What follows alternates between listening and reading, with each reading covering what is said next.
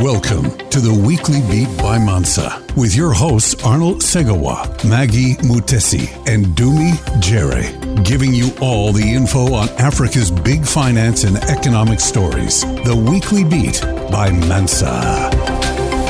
Good evening and welcome to yet again another episode of the Weekly Beat by Mansa. My name is Maggie Mutesi and I'm coming to you from Cape Verde this time round. Michael, my colleague, is joining us from the US. Michael, how is it? It is a pretty good day. Looks like we have some cloud cover and I expect it's only going to get better onwards. And on the show today, we have a very special guest joining us from Cape Verde as well, Mohombi. Mohombi, thanks for joining us. Hey guys, it's a pleasure. I'm sitting here on the rooftop in the beautiful island of Mindelo, Cape Verde, and I recommend everybody who's going to hear this special podcast to at least once in their life visit this beautiful country of Cape Verde. So guys, we're just going to jump right into this. I mean, Mohombi and I find each other on the same island because they just launched the first floating studio in Africa in Mindelo, which is literally bringing creatives together for partnerships, for mentorship. And it's a first step being taken towards creating an ecosystem for musicians, for artists, for journalists, for any creatives across the continent. Mohombi, just give me an idea of how did this feel, especially being here for the past 3 days when it happened? What did it mean to you? So Maggie, very good question. Thank you. So when it comes to me personally as an artist, you know, we get to get invitations to go to events and to meet with people and as an entrepreneur, the same thing. But I found this weekend was very unique and very special is that mix and fusion of entertainment and business, which makes the businessman who came to Mindelo this weekend to maybe sign a deal or do some prospection, he found himself in the most probably the most relaxed, laid back, welcoming, warm, and environment, and with the best music in the world, basically. So we have had an amazing weekend, and I'm very, very happy. And I want to thank everybody who made this happen on every level for this amazing, life-changing weekend in Cape Verde. I personally want to hear more about, you know, this event that brought together like the African Union, like Maggie mentioned. It's very interesting to see that there is interest towards the creative industry. Like if you say trust back 5 years, 10 years ago, that conversation will be very, very different. So who are the people behind it? And what are you looking at as, you know, say the bigger picture? Like, so I think it's really about cultural innovation because we as an African people have always been forced, I would like to even use as a word, but to our advantage in this case, we have been forced to innovate. And that is something that we do as creators, as artists, but even in the private sector, from a business point of view, you always have to create, right? And innovate. So this is definitely, I believe, a hub. It's a platform that has been created. It's Social Nation Africa. And if, you know, you need to socialize in order to be part of it.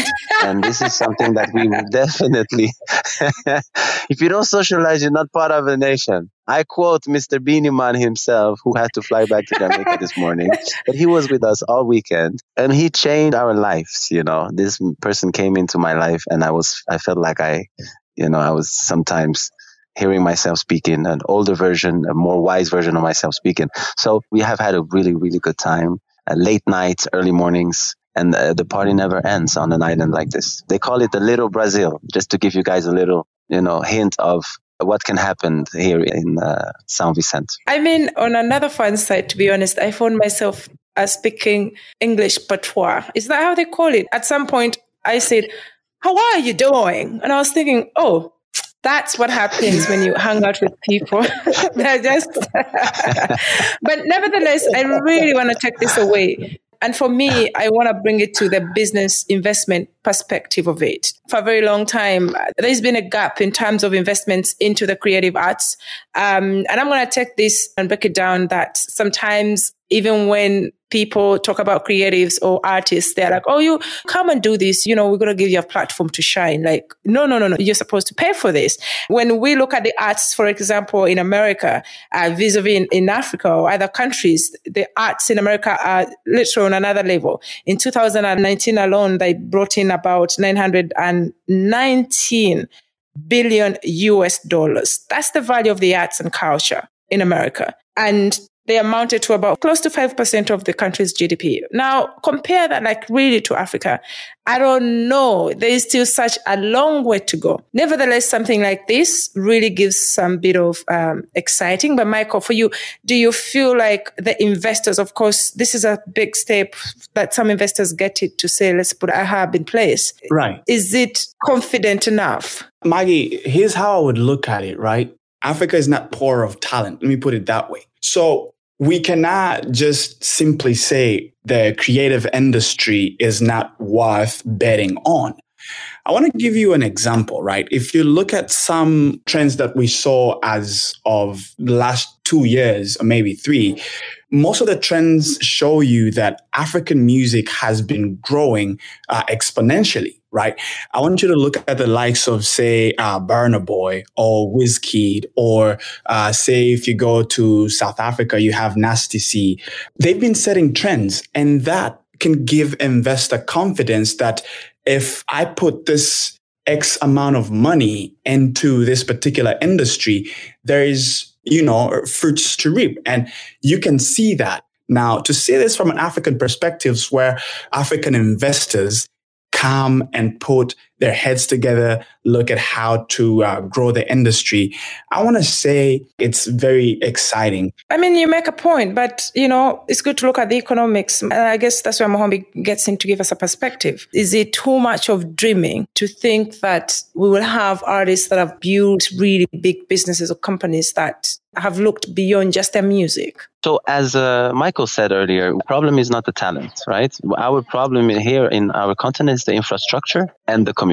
That's why we don't really have what people would say call in the Western world an industry when it comes to music specifically, but also other cultural colleges, right? So where the talent will meet the infrastructure, that's when we will have an industry. And what I like about these initiatives that are being created, such as Social Nation and this floating hub, very symbolically, but it's the start of something. It's the start of African entrepreneurs and business people who realize that we need to take ownership of our culture and our narrative. And this is the start of something great, because in order for us to do that collectively, we need to unite. We need to meet up somewhere. People from various African countries need to meet up and exchange and realize that we are so powerful when we are together under the same roof and driving to or going or walking or swimming in the same direction. So this is what I believe is the start of something very good. But then there is also another aspect when it comes to monetization, when it comes to actually capitalize on the fact that we are 1 billion people on this continent. The way to capitalize that is to reform the rules and the laws of copyright and intellectual property. Because we also need to have ownership of our creativity and stop relying every time on foreign systems and foreign structures and foreign platforms. Today, I give you an example. The artists the superstars that we have today, African global superstars that has been mentioned, such as Whizkid, Burna Boy, Ali Pupa. We have many, many, many. They still rely on foreign platforms. I'm also include myself in that. But the reason why I moved back to Africa 3 years ago was to also play my part in changing and making sure that we walk towards owning our own narrative. The ownership is so important. So I created in Congo a media platform. We've done a lot of lobbying with the government when it comes to reforming the intellectual property rules, the copyright rules, in order to create societies locally that can collect money so that our creative people can start living from their work and stop being beggars and instead become heroes and become models and become respected, because the culture is the people. So if you want to put your people first, you should invest on your culture. Our colleague Dumi is joining us also live from South Africa in Johannesburg. He came in a little bit late, but this is an exciting conversation because we've always talked about monetization and investment, you know, in the industry. And from what I understood clearly when you were speaking was infrastructure is important more than just creating stars on the continent. Dumi, I don't know what you think about this. I think on my part, I would focus on, I would say maybe the distribution side of things, because when you look at, the continent and the major, call it four key markets, well, Nigeria will be in there, South Africa will be in there, Kenya would also be in there. When you look at the infrastructure and you compare it with South Africa, yes, for example, Nigeria will have maybe major labels in place or publishing in place or tourism in place, but they're all still trying to build it. Kenya would have the best technology system when it comes to the business side of things. I would say perhaps they probably stand out as one of the countries that has a great music distribution platform. And they seem to be doing a better job than anywhere else in Africa, according to me. So all in all, I guess what I'm trying to say is focusing on distribution would be key game changer when we look at music on the continent. And I'm sure Mohombi will agree around the distribution platforms when we don't have as much as we should have in the continent. But the good news is that, well, when I look at music in Africa, it's reaching an international stage much faster as Africans were, call it, able to do business.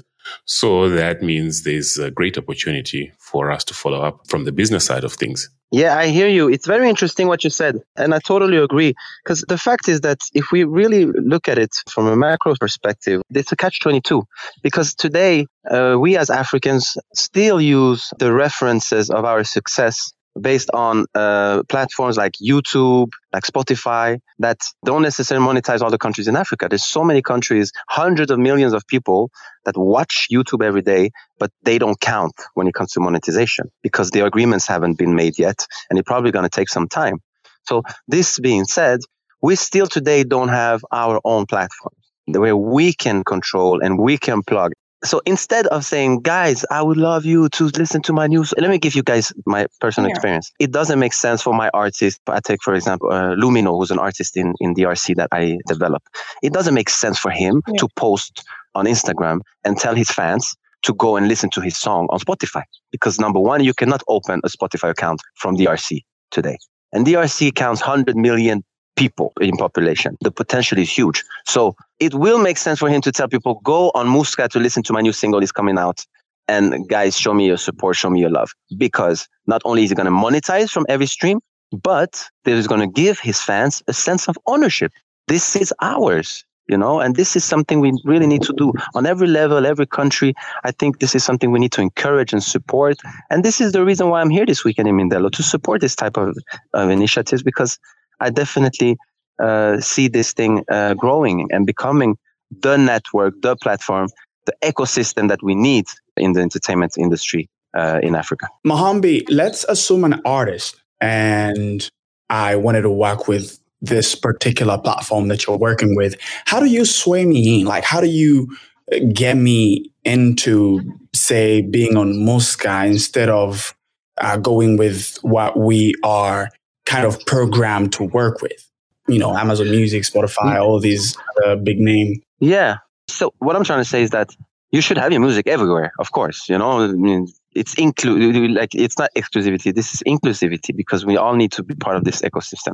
So, but to register, to subscribe, to upload your music, it's very, very easy. And we are developing a mechanism that's even going to make it super easy, that there won't be any human involved, because everything is going to be digitalized. You just upload your music, you get your the codes that you need to get in that also are connected to the global coding, because every song has an identity code, right? So all of this is something we need. So I mean, today it's just sending an email, getting in touch. I mean, you go on the website, everything is there. It's very, very simple. And it doesn't cost anything. We're just happy to get your music on board on the platform. And then you do your marketing for your people. And then there are some artists, some projects, if we feel that we have a certain attachment to it or a certain preference, we can finance the digital marketing, we can finance the development of the project, you know, at all different levels, depending on its case to case. But yeah, that's what we do at Muska. That sounds pretty interesting to me. So we have a 15 million songs online. We have the license with the universities. We have both international content, but also local content. For a very long time, even in Africa, and for me, I'm coming from a policy level, even when governments do budgets or put their priorities, never have we seen them saying, we're going to focus or we're going to try to push for art, for culture, or for creatives. This is not something that we have taken really serious. But it feels like the infrastructure is more important than even having the stars. This is for me how I'm actually getting this. And the infrastructure can only happen if we have investors putting in the money, because I'm assuming all this too requires really huge investment to be able to create such platforms. Mm. Slowly but surely, we will get there, Maggie. I promise. Domi, I hear you say, because you come from South Africa. Let me tell you a story about the part. On the advice of counsel, I'm going to invoke my Fifth Amendment. I have a funny story. It's an elevator story. I was in Kigali for the African Basketball League Awards, and I was staying at the hotel, and I walk into the elevator and I see this beautiful African woman looking herself in the mirror, and then I walk in, she was facing her, so I walk in and I say, "Hi, good morning." She turned around and looked at me. She's like, huh?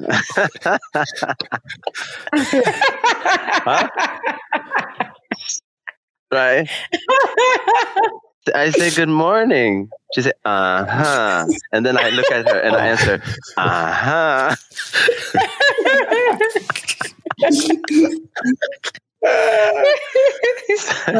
And that says it all, right? You don't have to say anything more than that. You said everything. This is African magic. African magic. Oh my God, I'm so sorry. I think we're running out of time. Anyway, Mohombi, thanks a lot for joining us. But as we wind this up, it's important to look into the future to see, where we're heading, what the priorities are. And I just wanted to bring you in to give us your last thoughts before you leave. First of all, I want to thank you guys for this invitation. It's been a pleasure. It's always very enriching and enlightening to speak about these things because I'm very passionate and it's my industry. I was born to make music and to create. I would really like, as a songwriter that I am, who have had many, many Billboard hits for other artists that I have written and composed, what I'm trying to get at is this. I dream of an Africa where I can register myself to an African songwriting society, where I can collect my eyes closed and trust the fact that all my royalties are going to be, collected the right way. They are going to be distributed the right way. And that I can really feel proud to belong to an African-owned ecosystem as an African creator that I am. So this is a life mission that I have given myself, and I will not give up until my last breath. And things are moving rapidly. We are entering into a technological revolution that Africa is a part of, like any other continent, on the same level. And this is the beauty about it. We have a clean slate. We have a fresh start. We can do things our way. We can think our future, and we can manifest it and create it together. And this is my passion. This is my dream. And thank you so much for this good talk. Thanks, Mohombi. Dumi, as we wind up. So I'm very excited, Mohombi, about the kind of initiatives that you're doing outside just of singing, but also looking at, let's call it, the business side of things, how to get the music more out there. Africa is going to become a powerhouse, definitely. I mean, obviously, because the target market is close to 500 million people across the continent who own smartphones and across countries, and that reaches a critical mass that makes the financial opportunities enough to build a business around the business of music. And so African solutions, I've always preached about African solutions to African problems. So when you're mentioning about Spotify and not playing in DRC, it's the same thing in, say, Zimbabwe or in Malawi or any of those countries. And at the end of the day, we got to come up with stuff that is going to cater to our continent. So the product offering is particular to the continent. It's just a matter of transcending above the different spaces or the different places, or just the differences, and create something that applies to the rest of the continent. So I'm excited about the plans that you have, and I really, really look forward to hearing more and supporting more. The onus is on us at the end of the day to develop Africa together. Thank you. To look at ways in which we make calculated business decisions and hopefully train the next generation of potential music business execs. Yes. Thank you so much. Much appreciated. Michael, as we wind up? When I look at the Mansa Floating Hub, and Muska. I relate to that too, in a sense. I have a lot of friends who are artists, make music, and it's very hard for them to even get their music on, say, Spotify or YouTube in the first place. Now, Dumi said it's very hard for it to use Spotify in some African countries. I'm from Rwanda, and I know that to be a fact. So you have this rich talent, you have this really good music, the production is up there, but even putting it out is hard, and people won't hear it because they don't have access to it. So I personally, and I'm gonna call my friends right out now, you know, they should definitely be joining platforms like these, hearing more about programs like this so they can join and seek mentorship. I see definitely a brighter future with this. Thank you so much, Michael. Thanks, gentlemen, for joining us on the show today. I think it's quite interesting to see what the future holds, or to hear your thoughts on how to create a sustainable ecosystem for the creatives across the continent. I think the time is now, and it's good to see the progress that we are making in terms of creating infrastructure, platforms, investments, all being made into the sector. Now, that brings us to the end of today's Weekly Beat. My name is Maggie Mutesi. Today, I've been in the driver's seat, but it's been quite exciting. And if you missed this, please check out our website, www.mansamedia.africa, or on our social media platforms at Mansa_media on Twitter, Instagram, LinkedIn, and follow all the latest in the business world. Thank you. The Weekly Beat by Mansa, with your hosts, Arnold Segawa, Maggie Mutesi, and Dumi Jere, giving you all the info on Africa's big finance and economic stories. The Weekly Beat by Mansa.